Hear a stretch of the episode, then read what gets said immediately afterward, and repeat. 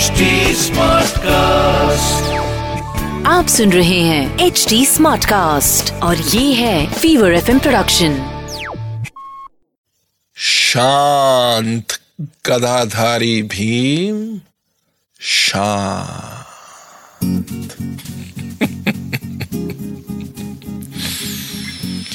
Show soul यात्रा में आपने ट्यून इन किया है।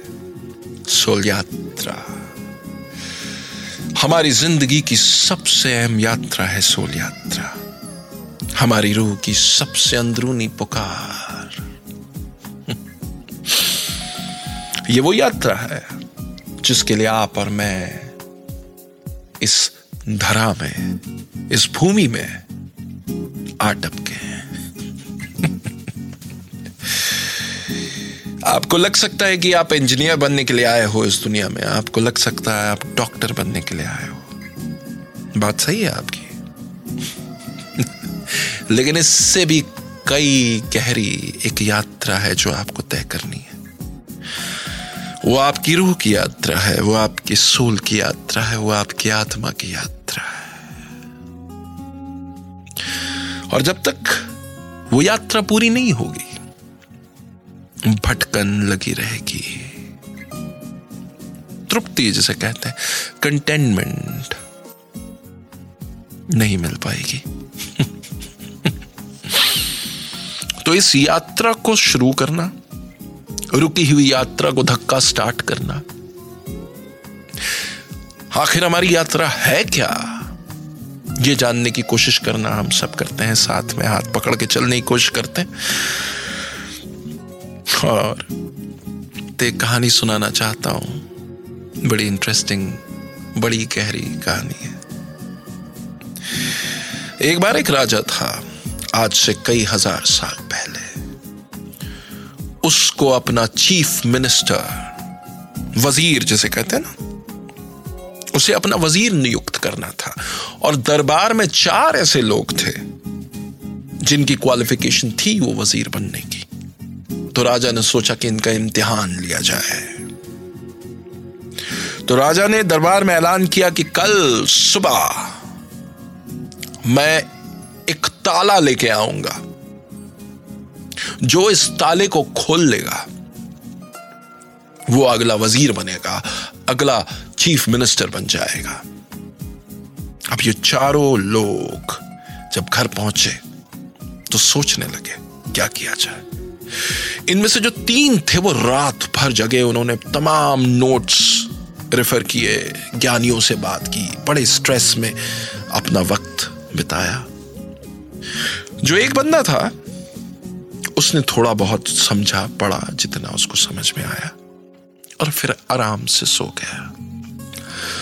अगले दिन जब दरबार में राजा बैठा तो उसने एक बहुत बड़ा सा ताला पेश किया और कहा कि इस ताले को जो खोलेगा, वो बनेगा वज़ीर। तो ये जो तीनों लोग थे, इन्होंने तमाम दाव पेच लगाए, बड़े सारी चाबियाँ लेके आए थे, बड़े सारे मैनुअल्स लेके आए, उन्होंने बड़ी कोशिश की, खुला ही नहीं। जो आखिरी बंदा आया था, जो आराम से सोया था खर्राटे मार के, उसने सबसे पहले ताले का हुक खोलने की कोशिश की तो ताला यूँ ही खुल गया, बिना चाबी के।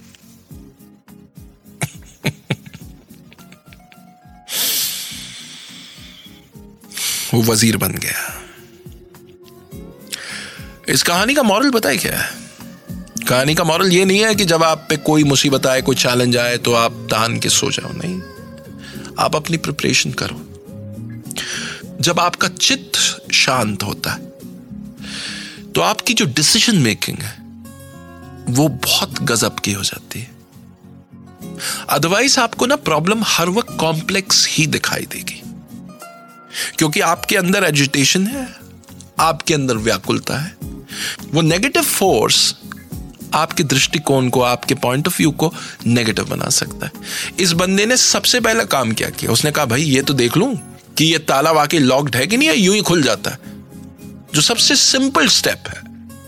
बाकी बंदे कॉम्प्लेक्स दिमाग लगाते रहे, पचास इक्वेशन सोची मैकेनिकल प्रॉब्लम्स उन्होंने सोचे, कई सारी चाबियाँ डाली। अक्सर लाइफ की जो प्रॉब्लम्स होती हैं, उनका सोल्यूशन बहुत सिंपल होता है। और कई मरतबा just your peace of mind आपके मन की शांति ही सिचुएशन को बदल देती है। और एक सिंपल सा सोल्यूशन निकल आता है। To the most complex of problems काम करना। कितनी भी टफ प्रॉब्लम हो, अपने मन को व्याकुल मत होने देना। उस वाइब को, उस स्टेट को अगर आप मेंटेन कर पाओगे, मुश्किल होता है।